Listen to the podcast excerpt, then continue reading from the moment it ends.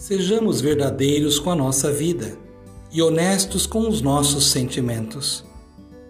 Não deixemos que um evento qualquer ou uma pessoa, próxima ou não, cause um dano emocional em nós, gerando dor e sofrimento. Busquemos fortalecer nosso autoconhecimento e autoconfiança. Podemos fazer de todos os dias um valioso itinerário de aprendizados.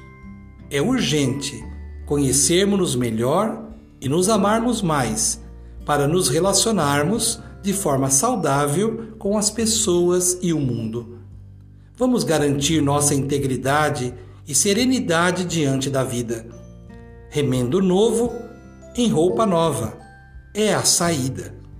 Somente assim poderemos garantir nossa dignidade como ser humano, para não permitirmos que nada e ninguém atinja-nos, agrida-nos ou diminua o melhor de nós. Sejamos fortes. Cultivando a cultura da paz, um grande abraço.